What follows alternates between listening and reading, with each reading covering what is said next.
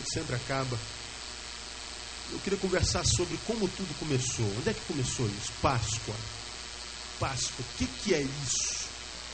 Efetivamente, definitivamente. O que é isso? Porque hoje, quando a gente fala de Páscoa, assim, ó, Páscoa, o que, que você lembra? Fala sinceramente.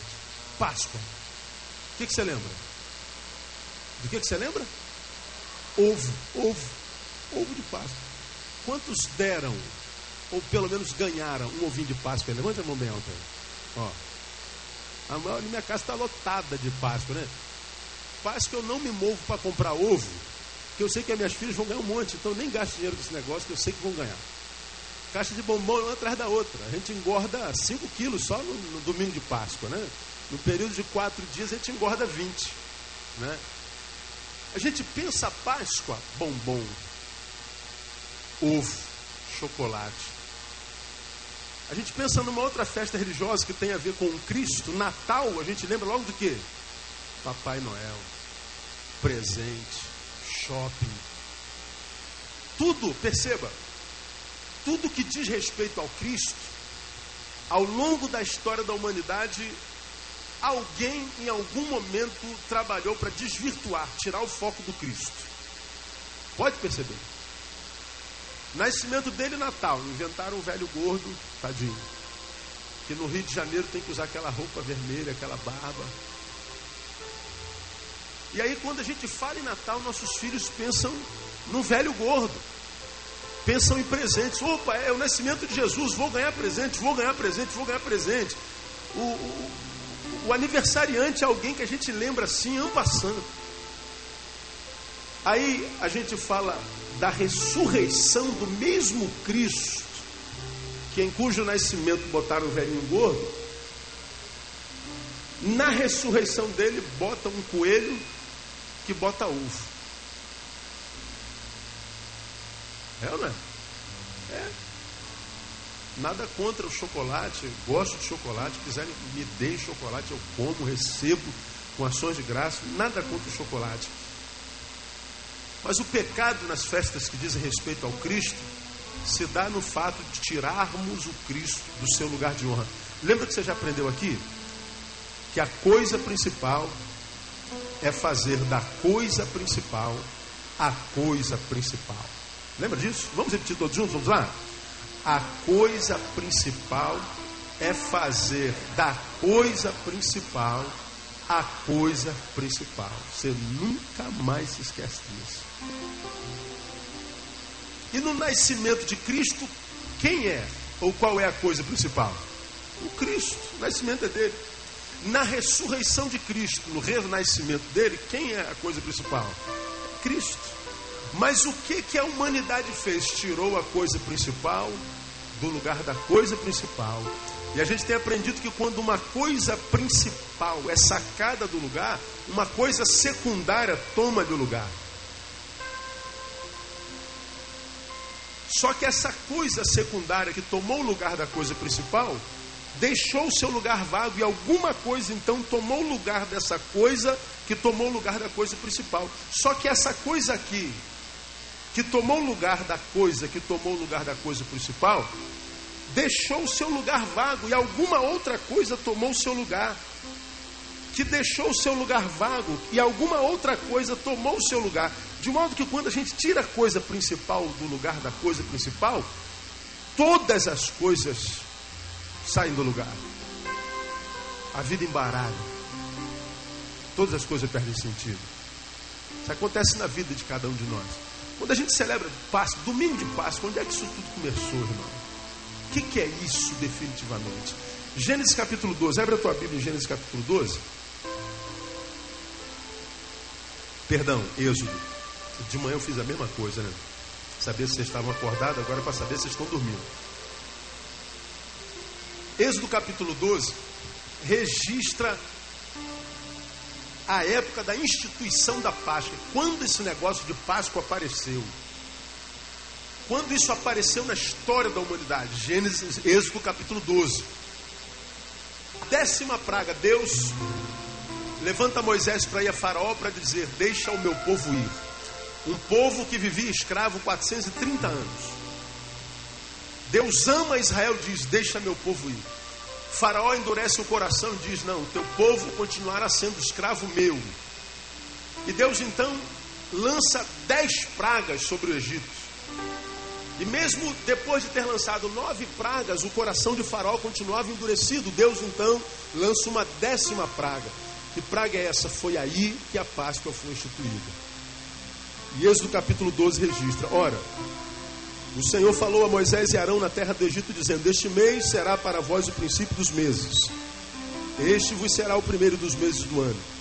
Falai a toda a congregação de Israel, dizendo: Ao décimo dia deste mês, que é abril, tomará cada um para si um cordeiro segundo as casas dos pais, um cordeiro para cada família. Mas se a família for pequena demais para um cordeiro, tomá-lo-á juntamente com o vizinho mais próximo de sua casa, conforme o número de almas, conforme ao comer de cada um, fareis a conta para o cordeiro. O cordeiro ou cabrito será sem defeito, macho de um ano, o qual tomareis das ovelhas ou das cabras. E o guardareis até o décimo quarto dia desse mês, e toda a assembléia da congregação de Israel o matará à tardinha.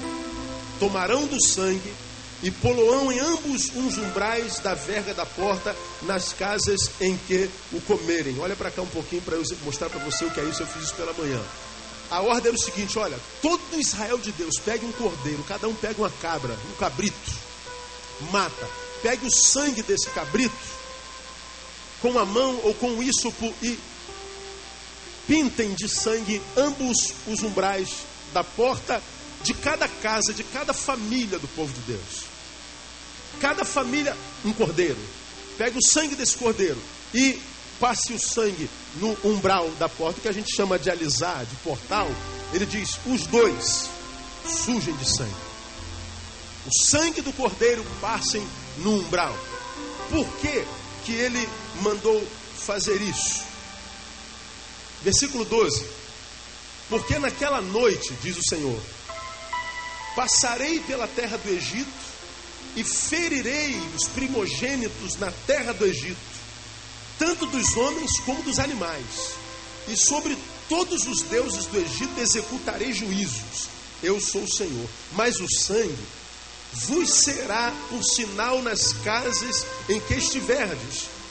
Vendo eu o sangue, passarei por cima de vós, e não haverá entre vós praga para vos destruir, quando eu ferir a terra do Egito. Este dia vos será por sinal, e celebrá-lo-eis por festa ao Senhor através de vossas gerações, o celebrareis por, esta, por estatuto perpétuo. Aí você passa mais um pouquinho, vai lá no versículo 29.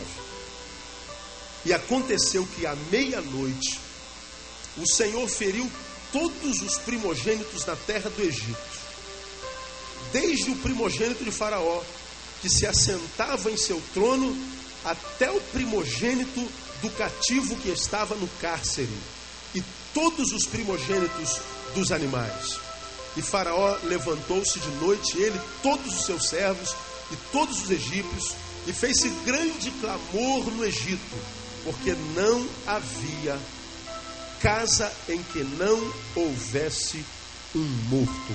Não havia casa em que não houvesse um morto. Então, o resumo da história é o seguinte: a décima praga seria a morte dos primogênitos, dos filhos que nasceram primeiro. Ou na minha casa eu estaria livre porque eu nasci por último, né? Não sei você, né? Mas todos os primogênitos seriam mortos, com exceção de quem? Quem se lembra? Daquele em cuja casa foi espargido o quê? O sangue do cordeiro. À meia-noite, o anjo da morte. Alguns historiadores e alguns filmes que a gente vê a, a, ao longo da história mostra o acontecido como uma nuvem baixando sobre o Egito e aquela nuvem ia passando por dentro da cidade, rua após rua, e a gente vê os, os judeus dentro de casa a, vendo a porta sendo sacudida, como se estivesse passando um vento impetuoso. E no filme a gente tem uma visão melhor, uma nuvem vai passando e aquela nuvem vai entrando por baixo das portas, pela fresta das casas onde não havia marca do sangue. E onde aquela nuvem entrasse, o primogênito, o filho, era morto. E aí, Deus diz no versículo 21, chamou, pois, Moisés todos os anciãos de Israel e disse-lhes: Ide tomai-vos cordeiros segundo as vossas famílias. E imolai o que? Quem se lembra? O que está escrito aí? Imolai o que, igreja? A Páscoa. Páscoa é o livramento, é a lembrança do livramento da morte. Páscoa é a data em que trazemos à memória o fato de que o sangue do Cordeiro, lá no Êxodo, libertou os filhos de Israel da morte. Páscoa, libertação da morte. Agora, pastor, onde é que Jesus entra nessa história? Jesus entra em Mateus capítulo 26. Vamos passar um pouquinho e vamos a Mateus capítulo 26. Marca aí 12 que a gente vai voltar para cá, para Hebreus. Para Êxodo. Nós vamos a Mateus 26. Onde nós vemos onde nós vemos o evangelista falando a partir do versículo 17 a respeito da última Páscoa e a ceia do Senhor. A última Páscoa do Senhor e a ceia do Senhor. Ora, 26, 17, você já abriu? Diga amém. Ora, no primeiro dia dos pães asmos, vieram os discípulos a Jesus e perguntaram: Onde queres que façamos os preparativos para comeres a Páscoa? Respondeu ele: à cidade a um certo homem, dizendo: O mestre diz: O meu tempo está próximo, em tua casa celebrarei a Páscoa com os meus discípulos.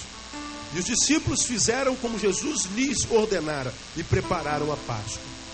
Ao anoitecer, reclinou-se à mesa com os doze discípulos. E enquanto comiam, disse: em verdade vos digo que um de vós me trairá. E eles, profundamente contristados, começaram cada um a perguntar-lhe: Porventura sou eu, Senhor? Respondeu ele: O que mete comigo a mão no prato, esse me trairá. Em verdade, o filho do homem vai conforme está escrito a seu respeito. Mas ai daquele por quem o filho do homem é traído. Bom seria para esse homem se não houvera nascido.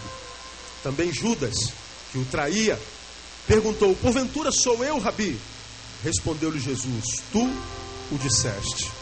Enquanto comiam, Jesus tomou o pão e, abençoando-o, partiu e deu-lhe aos seus discípulos, dizendo: Tomai, comei. O que, que ele diz mais aí? Leia comigo o restante desse versículo. Isto é o meu corpo. Olha para mim aqui um pouquinho. Jesus pega um pão, parte. A cena é visível. Ele pega um pão e parte. Divide, corta, machuca o pão tira a inteireza, a plenitude do pão, parte. Diz, gente, esse é o meu corpo que é partido por vós. Voltemos para o texto. 22. E tomando um cálice, rendeu graças e deu-lhe, dizendo: Bebei dele todos. Por quê? Pois este é o meu sangue, o sangue do pacto, o qual é derramado por muitos. Para que leiam comigo? para a remissão dos pecados. Mas digo-vos que desde agora não mais bebereis deste fruto da videira até aquele dia em que convosco o beba novo no reino de meu Pai. Então olha para cá de novo que eu vou explicar para você. O que, que o êxodo tem a ver com Jesus? Lá no êxodo, o cordeiro que cada família matou libertou o povo da morte física. Agora em Cristo, que João disse: Eis o cordeiro de Deus que tira o pecado do mundo. Quando esse Cristo foi levantado na cruz, essa cruz simbolizada aqui, e o sangue foi derramado, aquele sangue de Jesus é símbolo do Cordeiro do Êxodo, melhor, o Cordeiro do Êxodo apontava para o Cordeiro de Deus que tira o pecado do mundo, e este é Jesus Cristo, nosso Senhor. O sangue de Jesus, diferente do sangue do Cordeiro do Êxodo que libertou da morte física, o sangue de Jesus nos liberta da morte eterna, da separação eterna de Deus. Jesus se deixou morrer, Jesus deixou que seu sangue fosse vertido, Jesus se deixou matar para que na sua morte o seu sangue nos purificasse do pecado, cuja palavra diz: o salário do pecado é o que? A morte.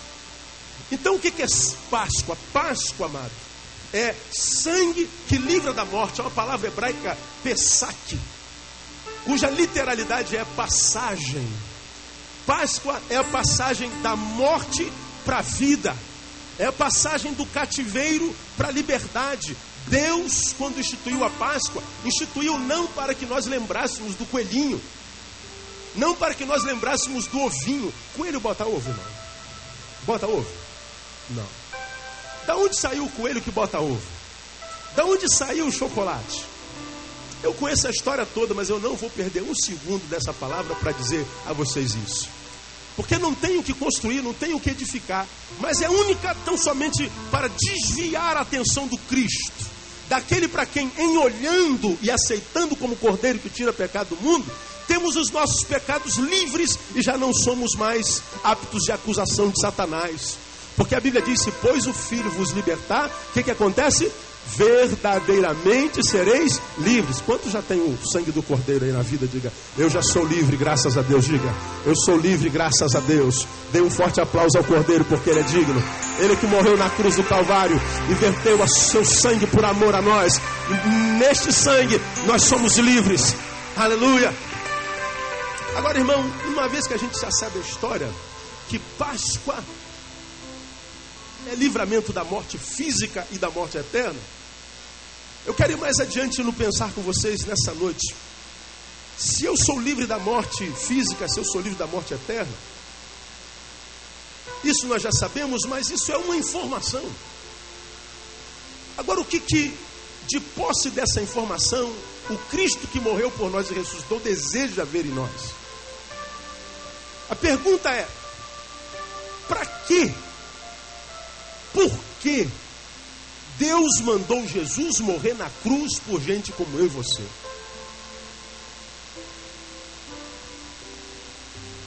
Por que, que Deus se interessou em nos livrar da morte?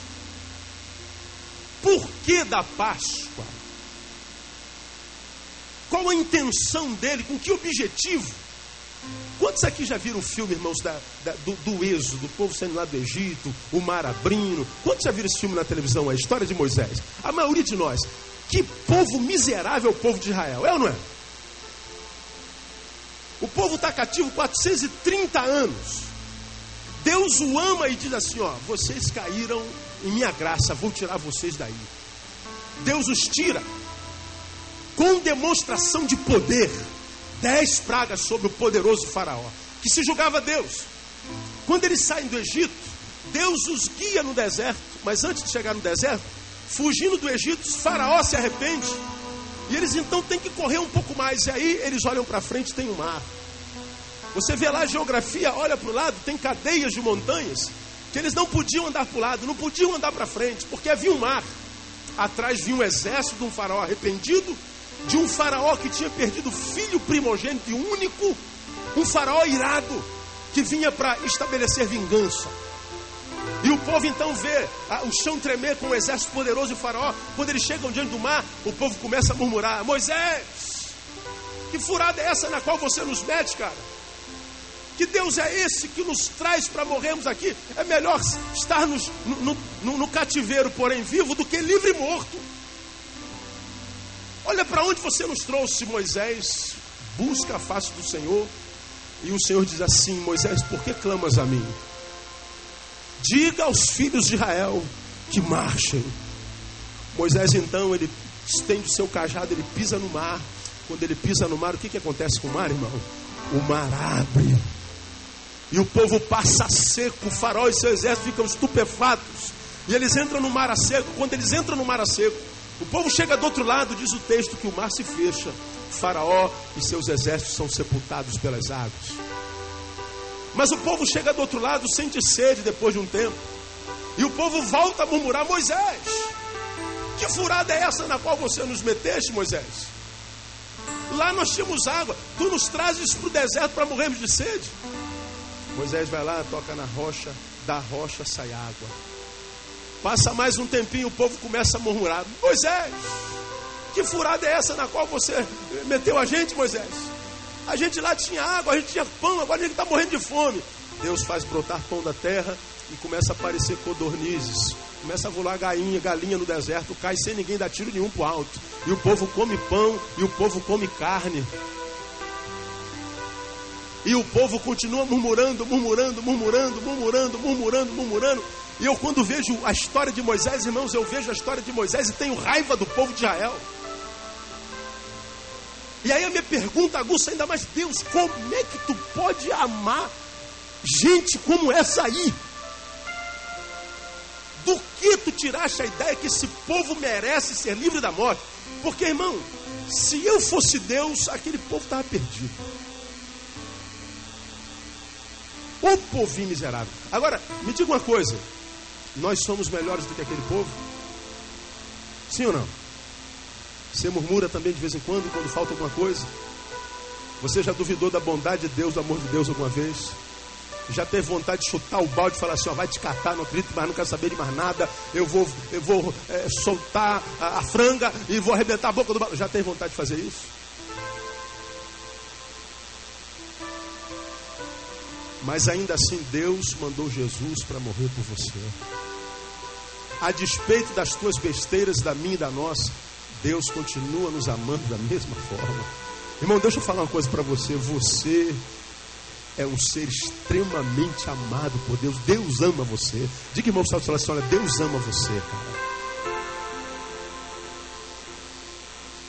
Quantos acreditam nessa palavra? Diga, eu creio no amor de Deus.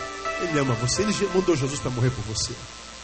Agora, vamos à pergunta: por que, que Deus nos livrou da morte? Para três fins. Primeiro, o primeiro é óbvio. Por que, que Deus livra alguém da morte? Para que ele não morra. Livrar alguém da morte para que ele não morra é livrar da morte para que ele então viva. Deus instituiu a Páscoa, livrou-nos da morte para que nós vivêssemos. Aí você fala assim: Ô oh, pastor, que novidade, quem é que não sabia disso, idiota?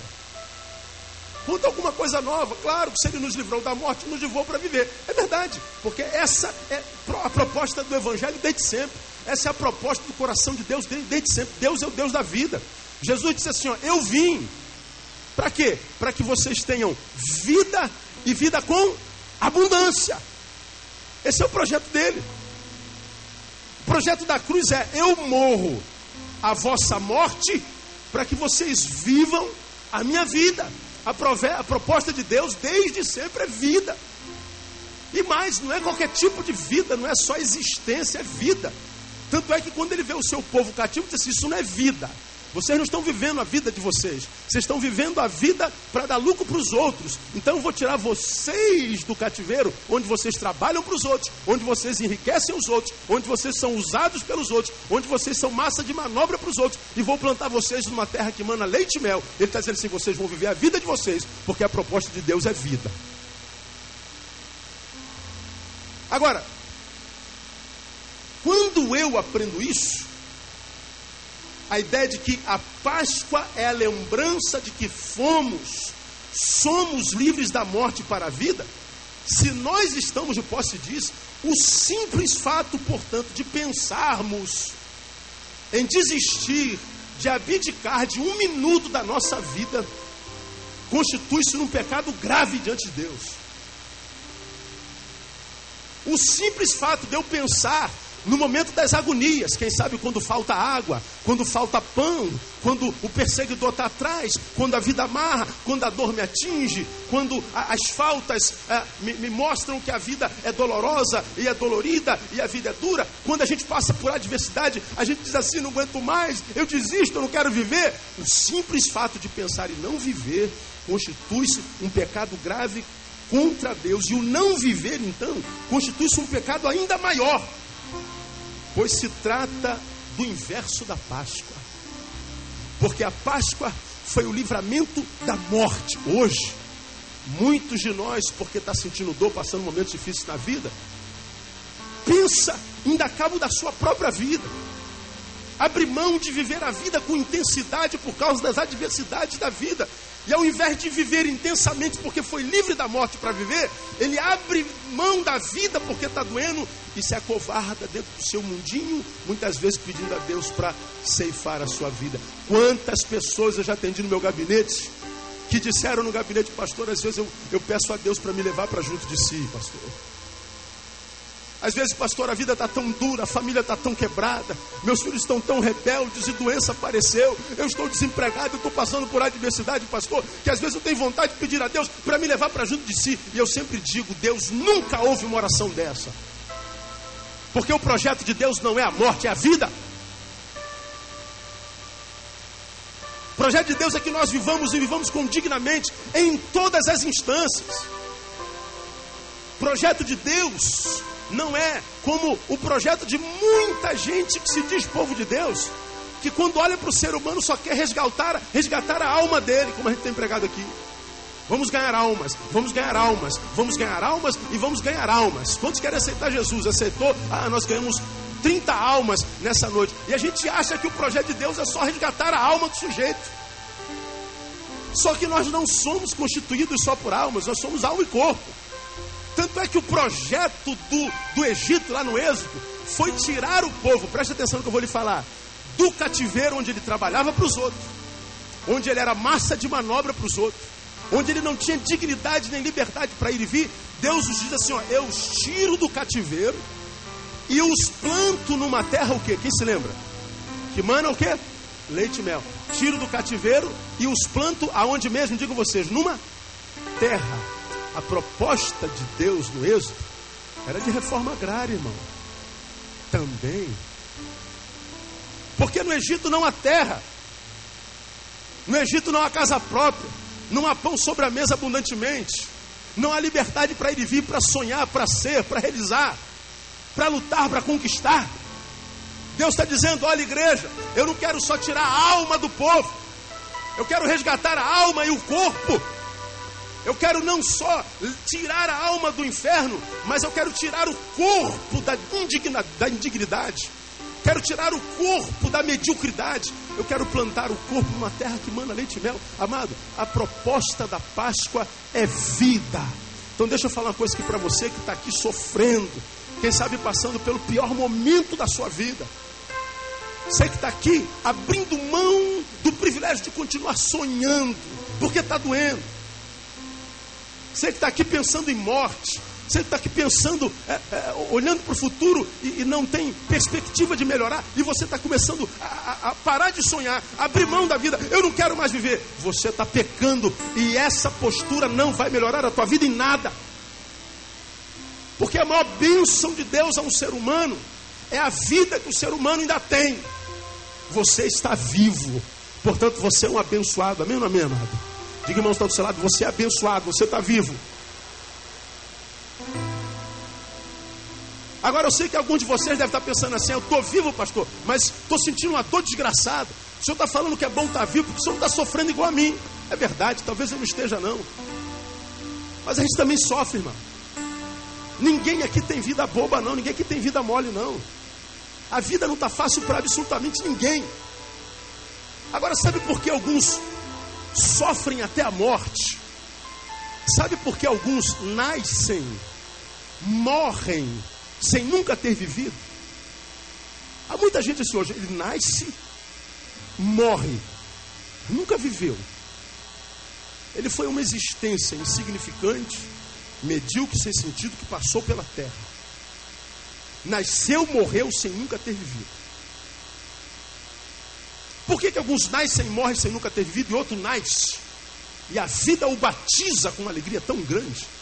Que cada manhã que ele acorda, a despeito da, da cor do céu, ele está celebrando. Ele vai morrer também, mas ele vai morrer tendo vivido intensamente. Por que, que alguns morrem tendo vivido muito e outros morrem, morrem tendo vivido nada? Por causa da postura com a qual encara a própria existência. Sabe por que muitos vêm os problemas se cronificando na sua existência, porque quando ele olha para a sua vida, ele percebe que nela existem um monte de ausências. Pastor, eu perdi minha mãe, perdi meu pai, perdi meu emprego, meu carro foi roubado, perdi, perdi, perdi. E esse que perdeu, fita os seus olhos, todo o seu pensamento, tudo que é nele está voltado para o que falta. Tudo que ele é está preso ao que falta. De modo que o que falta na vida dele fala mais alto do que a própria vida dele. Porque falta alguma coisa, a existência dele perde sentido. Ele está mais preso ao que não tem do que aquilo que ele tem. Ao invés dele perceber, eu perdi muita coisa, mas ainda estou vivo. Enquanto estou vivo, há esperança. Eu vou lutar e vou conseguir dar a volta por cima. Não. Ele começa a chorar, paralisa-se, porque está faltando alguma coisa e esquece de viver o resto de vida que ainda tem. Porque, amados, a vida é marcada por perdas e ganhos. Ninguém ganha sempre. Mas ninguém perde sempre. Eu costumo dizer uma frase, amado, que me acompanha e vai me acompanhar até a morte. Nenhuma dor dura para sempre. Está doendo aí, amado? Essa dor não vai doer para sempre. Essa dor vai acabar um dia no nome de Jesus. E nós não podemos permitir que as dores que nos alcancem nos deformem ao ponto de deixarmos de valorizar o fato de termos sido livres da morte. Porque se Deus nos livrou da morte, nos livrou para viver intensamente, e como eu disse pela manhã, não viver, não viver a plenitude possível é pecado. Se você está vivo, tem que viver com a plenitude da vida que você tem. Se você está vivo, tem que pegar o que você tem em vida e usufruir disso com toda a intensidade, porque a gente não sabe até quando vivo estaremos. E eu tenho visto muita gente morrendo antes da morte chegar. Tenho visto gente desistir do futuro porque foi vítima no presente. Eu tenho visto gente que não vive o presente porque carrega trauma do passado. Ele carrega o trauma do passado, traz a preocupação do futuro e traz o passado para o hoje, o futuro para o hoje e não consegue viver o hoje. E a Bíblia está dizendo: olha, as coisas velhas precisam passar, porque se a gente deixar o passado no passado, viver o hoje como sendo tudo que nós temos, o nosso futuro será um futuro de glória no nome de Jesus. Amado, deixa eu falar uma coisa para você. Deus não te trouxe aqui hoje à toa, não, amado. Deus te trouxe aqui hoje porque ama você, sabe que tipo de dor você está sentindo. Deus sabe onde é que está a frustração na tua existência. E Deus está falando para você nessa noite seguinte: olha, você pode ter perdido essa batalha, mas a guerra ainda não terminou. Se você não se prostrar hoje, amanhã Deus vai honrar a tua fidelidade no nome de Jesus. Está ouvindo pastor Anderson? Diga, irmão, que está do seu lado, não desista, amado. Eu não vou desistir, eu não vou recuar. Sei que vão se cumprir os teus sonhos em mim. Eu não vou desistir, eu não vou recuar. Sei que vão se cumprir os teus planos em mim. Eu irei fazer o quê? Viver para ti. Essa música é tremenda, irmão. Amado, não desista, Deus vai honrar a tua perseverança no nome de Jesus. Quantos recebem essa palavra, aplaudem ele bem forte, porque ele é digno. Isso é Páscoa. Para que mais ele nos livra da morte? Primeiro, para que nós vivamos. Segundo, para que nós nos tornemos testemunhos vivos do poder de Deus. Quando Deus faz o anjo da morte passar depois das nove pragas, o anjo da morte era décima. Faraó, então, estupefato com o poder de Deus, que é amor, mas é capaz de ser fogo consumidor. Ele libera o povo de Deus, o povo de Deus sai em glória, sai em honra, sai com sinais e prodígios. Lá no versículo 14 do capítulo 12 de Êxodo, Deus diz assim: não precisa ler não. Este dia vos será por memorial, e celebrá-los, celebrá-lo-eis por festa ao Senhor.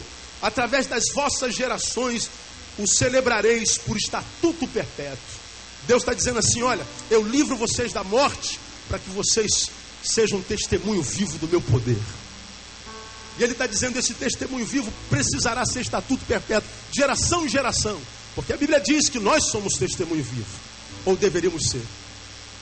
Porque se no Êxodo nós somos livres da morte física, em Cristo fomos livres da morte eterna. E a Bíblia diz assim: olha, se pois o Filho vos libertar, verdadeiramente sereis livres. E diz mais: pelo que se alguém está em Cristo, nova o quê?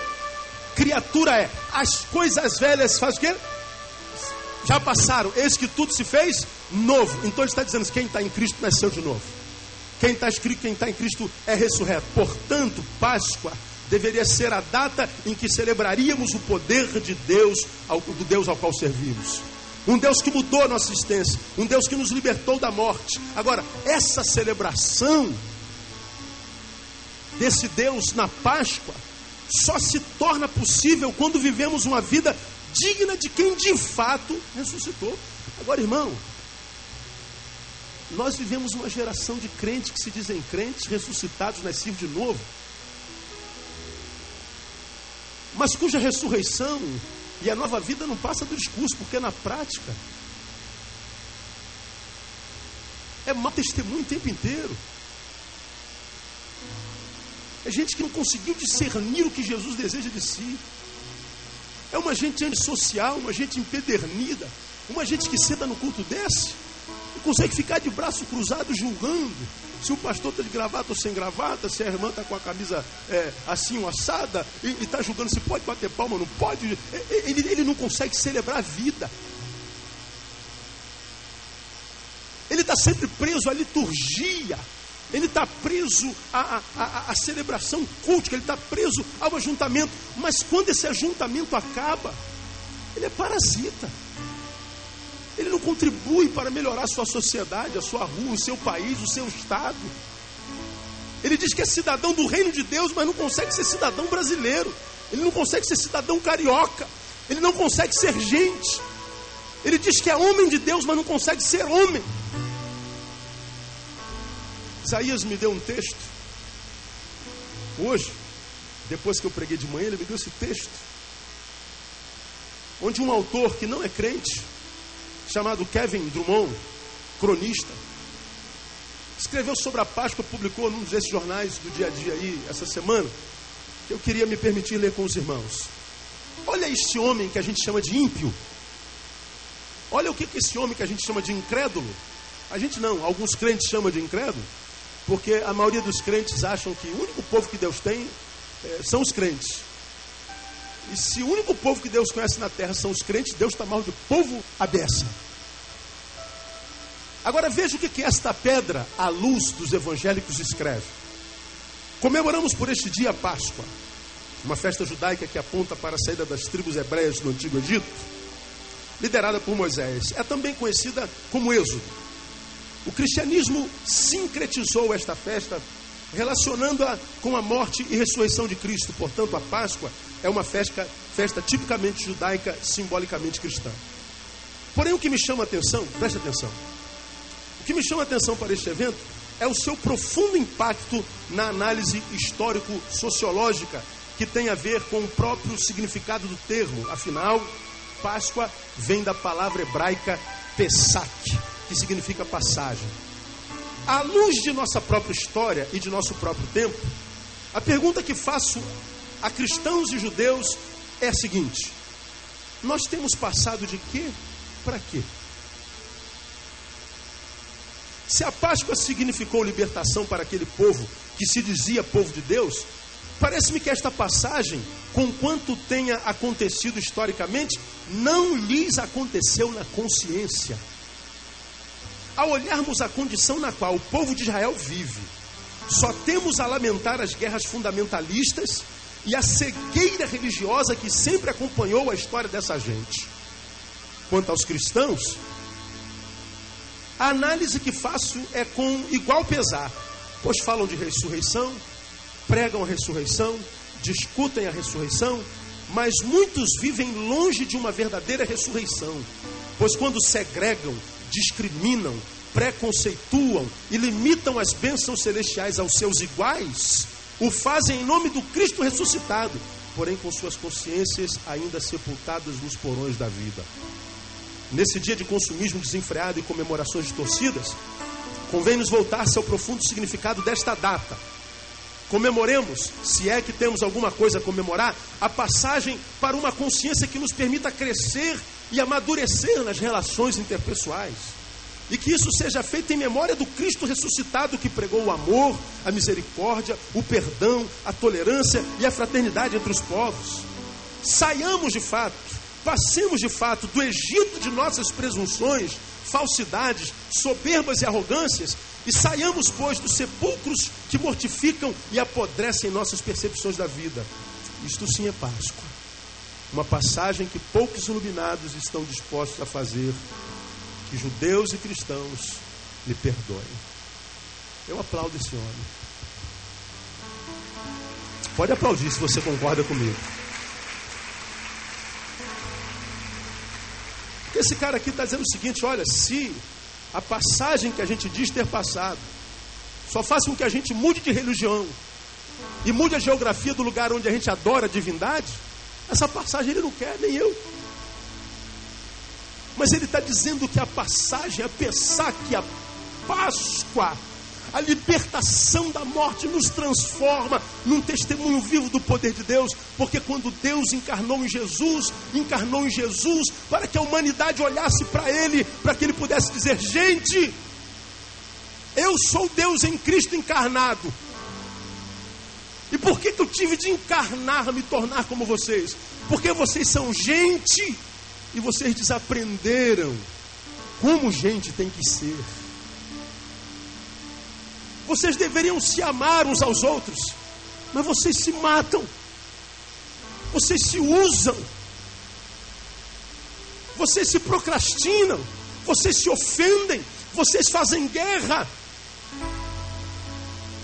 Ao invés de vocês serem pontes que unam ah, os afastados, vocês são aqueles que detonam as pontes.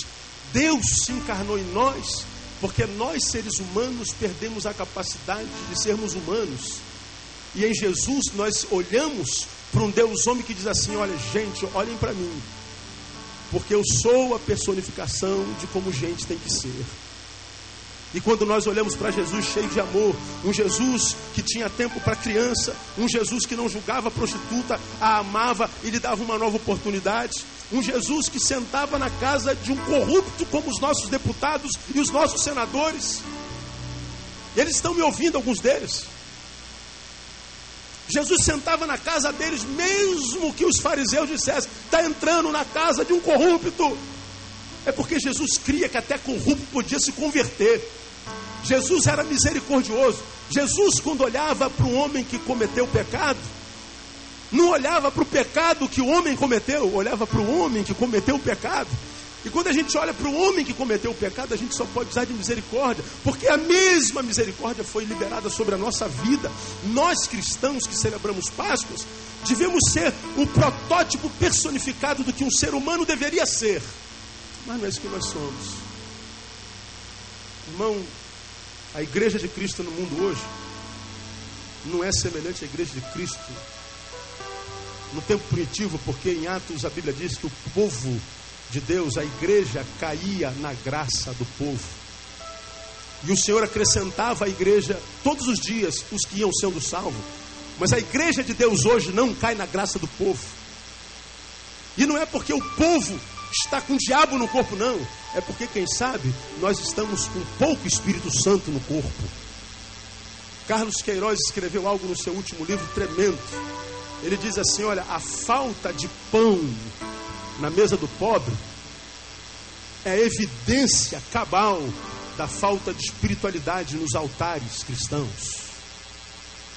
A injustiça social, a falta de amor, a falta de justiça é falta de espiritualidade no altar do povo que se chama de Deus, porque a palavra de Deus nos ensina: se o meu povo, se chama pelo meu nome, se humilhar e orar e buscar a minha face e se arrepender dos seus maus pecados, ele diz: então eu ouvirei do céu, perdoarei os seus pecados. E qual é o resultado disso?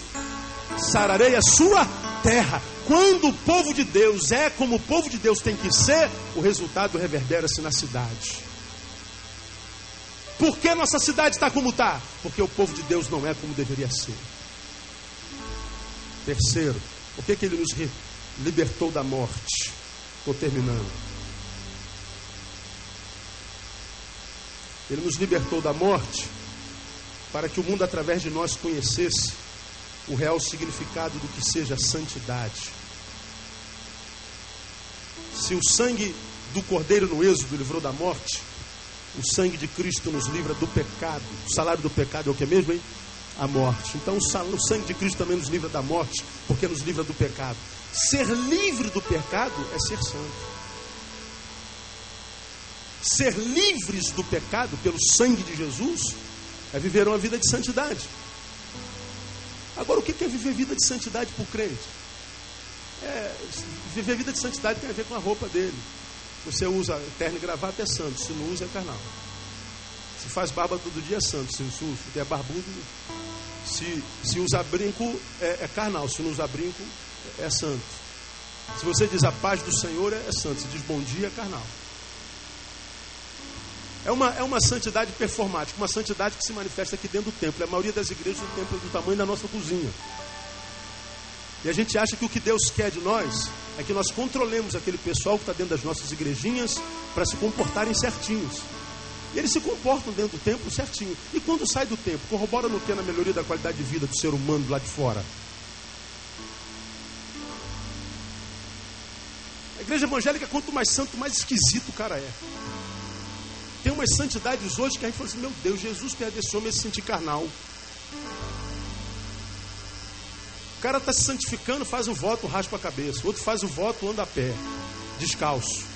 O outro faz o voto e, e sei lá o quê. Aí eu fico pensando na minha, na minha carnalidade. Jesus, o que que tu ganha se eu te votar andar a pé durante três meses, andar de descalço três meses? Não, tu não ganhas nada porque não há nada que eu possa te dar que já não seja teu e que não seja tu mesmo que me tenha dado. Agora, se eu andar descalço durante seis meses, quem ganha o que com isso? Esse voto é prático no quê? Ah, pastor, eu estou me santificando e fiz o voto, eu só vou raspar a cabeça. Quem ganha o que com isso? Pastor, vou fazer 90 dias de jejum. Aí a gente dá para ganhar alguma coisa, aí dá. Né? Pessoalzinho querendo emagrecer aí, a gordura, a gordura parece legião. Não tem nome de Jesus que, que repreenda essa gordura aí, né, meu? Gordura não sai de jeito nenhum. Ela vem com a força diabólica. Ir embora, a gordura não vai. Né? Então, o jejumzinho aí, uma, uma campanha de 90 dias, deve ajudar. Agora, que votos são esses que não nos levam a lugar nenhum? Eu não estou julgando, estou constatando. Que santidade é essa que não nos empurra ao próximo. Que santidade é essa que não nos ajuda a cumprir o evangelho que é uns aos outros? Que santidade é essa que nos separa da multidão?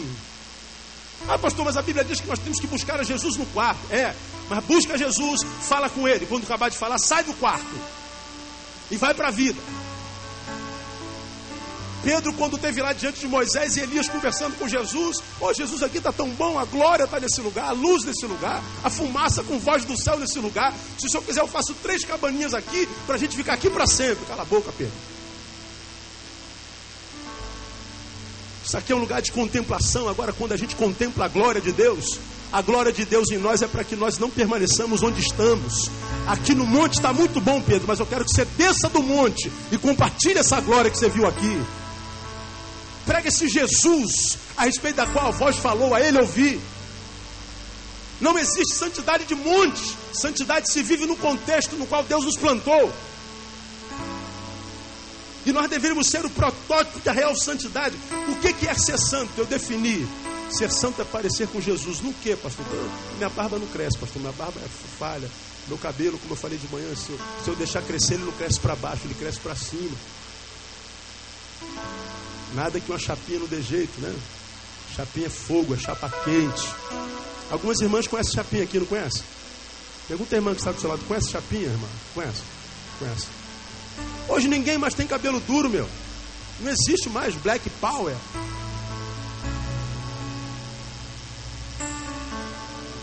Viu um monte de negona aqui cantando, né? Cabelo lisinho. Ah, que beleza.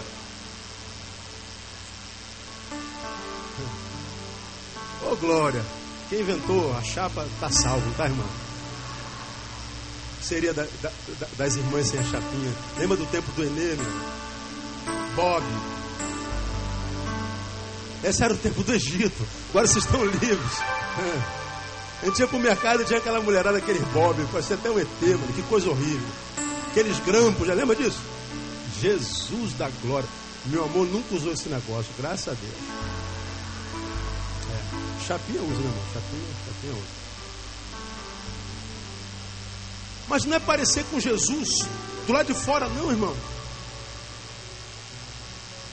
Ser santo é parecer com Jesus. O que é parecer com Jesus? Parecer com Jesus teria a ver com. Santidade teria a ver com, com essa representação aqui, irmão. O coro vem, canta, que bonito. Ou lembramos da Páscoa, lembramos do Natal, lembramos da, das festas religiosas. Oh, oh, que ato de fé do povo, fazendo uma passeata, uma carreata com o seu santo de, de, de devoção. Olha, o povo é um povo muito religioso. Religioso é lembrar de datas festivas, de datas religiosas. Isso é santidade. Isso é fé.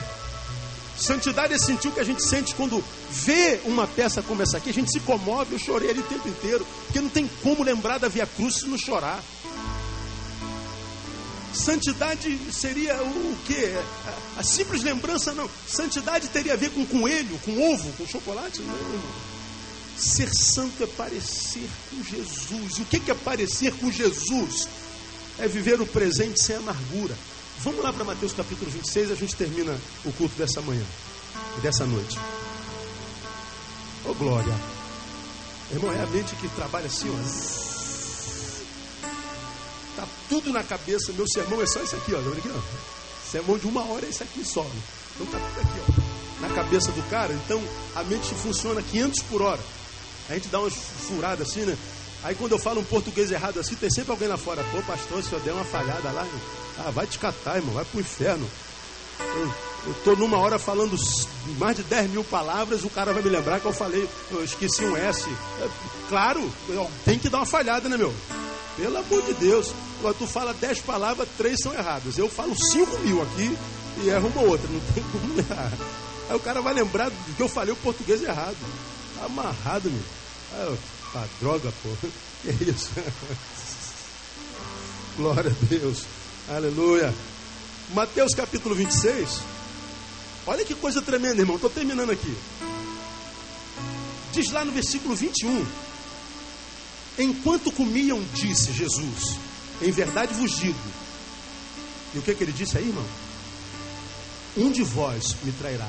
Jesus está dizendo assim: ó, um de vocês é traíra. Está sentado à mesa com os doze. Todo mundo honrando Jesus, adorando Jesus, babando Jesus, dizendo que era amigo de Jesus.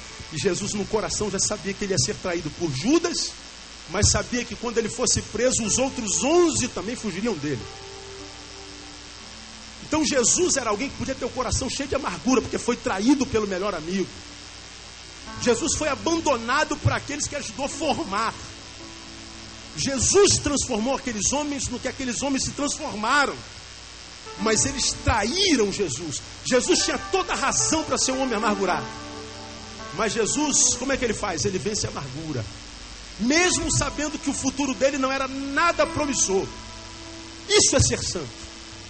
Agora, alguns de nós, amado, qualquer dorzinha da vida é razão para a gente desistir da vida. Alguns não vivem hoje porque dizem: o pai não disse eu te amo. Alguns estão amargurados porque o marido foi embora. Ah, pastor, eu quero morrer, meu marido foi embora. Eu sempre digo para essa mulher que quer morrer porque o marido foi embora: não morra por alguém que nem viver contigo quis. Se tiver que morrer por alguém, morra por alguém que queira viver com você. Pastor, perdi o emprego. Pastor, o que será de mim sem um emprego? É, será você sem emprego. Você era você com emprego. Agora você é você com emprego. E vai trabalhar, vai estudar, porque Deus vai dar um emprego melhor. Mas não permita que a amargura se aloje no teu coração. Não abra mão de um minuto da vida, porque a vida é curta. Vai viver intensamente. Jesus venceu a amargura, irmão. Isso é valorizar o hoje. Porque o hoje, amado, é tudo que nós temos na nossa vida. O passado passou, o amanhã não existe. O único dia que a gente tem para viver, quando é? Hoje. Então trata de transformar esse hoje no melhor hoje que você possa viver, cara. Para de ficar chorando essa perda, para de ficar chorando essa, essa dor, para de se entregar sem luta. Levanta essa cabeça, sacode a poeira, dá volta por cima. Deus vai fazer algo grande na tua vida. Se você é amado de Deus e ama o Senhor, quantos amam o Senhor? O Senhor estenda bem grande Eu te amo, Jesus. Uma vez mais, eu te amo, Jesus. Pois bem, o amor que você sente por Ele é filho do amor que Ele sente por você. Nós o amamos porque Ele nos amou primeiro. E se você é amado de Deus e Ele permitiu que alguma coisa de você fosse tirada, é porque Ele quer colocar algo novo, melhor na tua vida no nome de Jesus. Então não se entrega, isso é Páscoa. Parecer-se com Jesus, portanto, ser santo, não é alguém que vive pensando no céu, no sobrenatural. É, vamos mover no sobrenatural. Leva-nos ao sobrenatural. Não, o santo não é quem vive pensando no céu. Santo é quem não abre mão de um minuto do hoje. É quem não abre mão do hoje por nada. É aquele que abraçou a vida como um projeto de vida e vai viver até o dia da morte. Ele não vai morrer antes da morte chegar. Isso é ser santo. Parecer-se com Jesus, ser santo, é conscientizarmos de que estarmos vivos é um privilégio, mas esse privilégio de estar vivo traz consigo a implicação da missão, porque ninguém vem ao mundo sem alguma missão. Deus te criou, permitiu que você nascesse para cumprir alguma missão. Qual é a minha missão, pastor? A sua eu não sei, a minha eu já estou cumprindo. Agora eu sei que a maioria de vocês sabe qual é a missão. Deus lhe deu uma vocação, Deus lhe fez um chamamento, Deus lhe deu um dom, mas por alguma razão você abdicou desse dom. Você está envelhecendo e não cumpriu a missão. Os anos estão passando e você se lembra do chamado, você se lembra da vocação, você se lembra do dom, mas por alguma razão você abriu mão do projeto de Deus para a tua vida. Hoje está aí como você está, vivendo uma vida mentirosa. Todo mundo pensa que você é feliz, mas você sabe que feliz você não é. A visão que os outros têm de você não é a visão que você tem de si. Os outros admiram você, mas você tem nojo de você muitas vezes e nem tem coragem de admitir isso. Porque estar vivo é um privilégio, mas nós somos chamados para cumprir uma missão, e essa missão tem a ver com o outro, irmão. Essa missão não tem a ver só conosco, não, porque a maioria de nós só vive em torno do nosso umbigo. umbigo. A gente só pensa em ganhar dinheiro. Aliás, a igreja forma gente é, medíocre. A igreja hoje forma egoístas. Porque a gente entra na igreja, Deus vai prosperar você, Deus vai dar tudo que você quer, Deus vai é, é, te dar um carro novo, Deus vai te dar uma casa nova, você vai ficar próspero, você vai ter muito dinheiro, você vai enriquecer. E a gente vem para a igreja querendo enriquecer. Agora, para que, que Deus enriquece alguém? Para compartilhar nesse tempo de falta, de necessidade. Quem tem, tem para compartilhar. E quem não compartilha fica sem. A bênção de Deus não está no ter muito, estar em ser livre até do pouco que tem, desapegado do pouco que tem, ao ponto de compartilhar com alguém que tem menos que você. Agora não, nós vivemos em torno do nosso bico. Para você pensar na cama hoje, você é bênção na vida de quem? Ser santo é absorver-se do compromisso da missão, isso é dar significância à vida. Eu termino dizendo que ser santo é ser solidário. Acabou. Ser santo é viver solidariedade. Fala comigo, solidariedade da de solidariedade. Isso é ser santo. Betinho para mim era um santo, tem filho. Madre Teresa de Calcutá. Escandalize se você quiser, pretendo encontrar com eles no céu.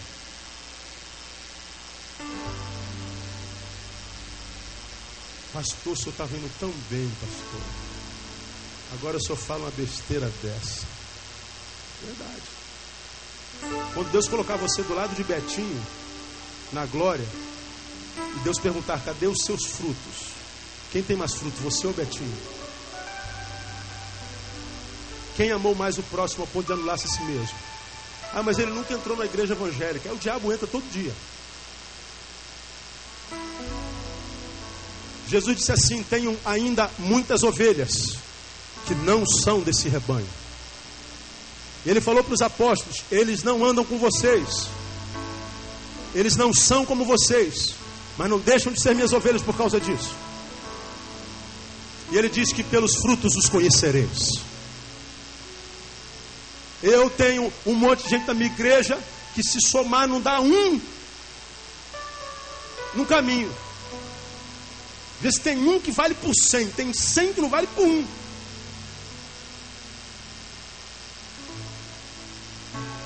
Solidariedade. Aí eu termino com Isaías 58 que diz assim. Não precisa abrir lá que eu leio para você para ganhar tempo. Seria esse o jejum que eu escolhi? O dia em que o homem aflige a sua alma? Ou seja, sacrifícios? Consiste, porventura, em inclinar o homem a cabeça como junco? E estender debaixo de si saco e cinza? Chamarias tu isso a jejum e dia aceitável ao Senhor? Lembra que Deus está falando aos judeus? Que entendia no seu farisaísmo que santidade era rasgar as suas vestes e jogar cinza sobre a cabeça, como quem diz: Eu pequei e reconheço que pequei. Deus está falando assim: Eu não quero mais isso vocês, não. Não é esse o jejum, não é esse tipo de santidade litúrgica, templocêntrica, a, a, eventual de eventos que eu quero de vocês, não. Ele está dizendo: acaso não é este o jejum que escolhi? Que soltes as ligaduras da impiedade, que desfaça as exataduras do jugo, que deixes ir livres os oprimidos, despedaces todo jugo. Porventura não é também que repartas o teu pão com o faminto, que recolhas em casa o pobre desamparado, que vendo nu o cubras e não te escondas da tua carne? Ele está dizendo assim: a santidade que eu quero é aquela santidade que te empurra em direção ao próximo. É aquela santidade que te transforma num instrumento tocado nas minhas mãos, num instrumento de usufruto, de bênção na vida de alguém. É aquela que te dá autoridade para cantar essa música a gente canta sempre, como um farol que brilha à noite. Essa música é, é simplesmente como um farol que brilha à noite, como ponte sobre as águas, como abrigo no deserto, flecha que acerta. Olha o que você está cantando. Quero ser usado da maneira que te agrade em qualquer hora, em qualquer lugar. Eis aqui a minha vida. Usa-me, Senhor. Usa-me. Aí você fala assim, mas pastor, eu já fui tão usado. Usado o quê? Cantando no, no coral? Usado o que? Pregando aqui num púlpito com uma multidão? Usado como varrendo o templo? Usado como dando dízimo? É um uso que não passa do uso da liturgia? Não. Porque dentro do templo não cabe todo mundo. Deus está falando, eu quero usar você da maneira que me agrade em qualquer lugar. Eu quero que você seja bênção no teu trabalho, na tua faculdade, na tua família, na rua, onde quer que você passe. Não precisa de igreja para ser bênção. Igreja não precisa de santo, precisa de santo é o mundo. Agora não, nós só vimos para a igreja para ficar rico. Eu odeio a teologia da prosperidade. Tenho nojo da teologia da prosperidade. Que diz que Deus nos colocou no mundo para ficar rico. E que pobreza é pecado. E a gente vê uma legião de crentes andando de ônibus achando que não é abençoado por Deus.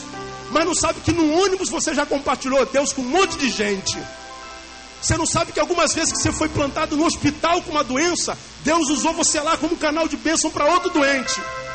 E você acha que bênção é ter, bênção não é ter, bênção é ser. E é ser fiel mesmo quando não tem. Ser santo é ser solidário, irmão. E aí o Senhor está dizendo assim: se você for solidário, então romperá a tua luz como a alva, e a tua cura apressadamente brotará, e a tua justiça irá diante de ti, e a glória do Senhor será a tua retaguarda. Então clamarás e o Senhor te responderá, gritarás e ele dirá: Eis-me aqui. Se tirares do meio de ti o jugo, o estender do dedo e o falar iniquamente. Ele está falando assim: ó, seja humano, e você vai clamar e eu vou gritar: Eis-me aqui, meu servo. Seja gente. E você vai gritar Deus, e eu vou ser Deus na sua vida. Você não vai ter o desprazer de falar sozinho, de ter a sensação de que orou e que eu não ouvi. Seja gente. De modo que quanto mais santo, como eu digo sempre, mais normal. Quanto mais santo, mais gente boa, mais sangue bom. Quanto mais santo, mais sociável, mais gente fina. Quanto mais santo, mais acessível. É o que Deus quer que nós sejamos. Isso é Páscoa.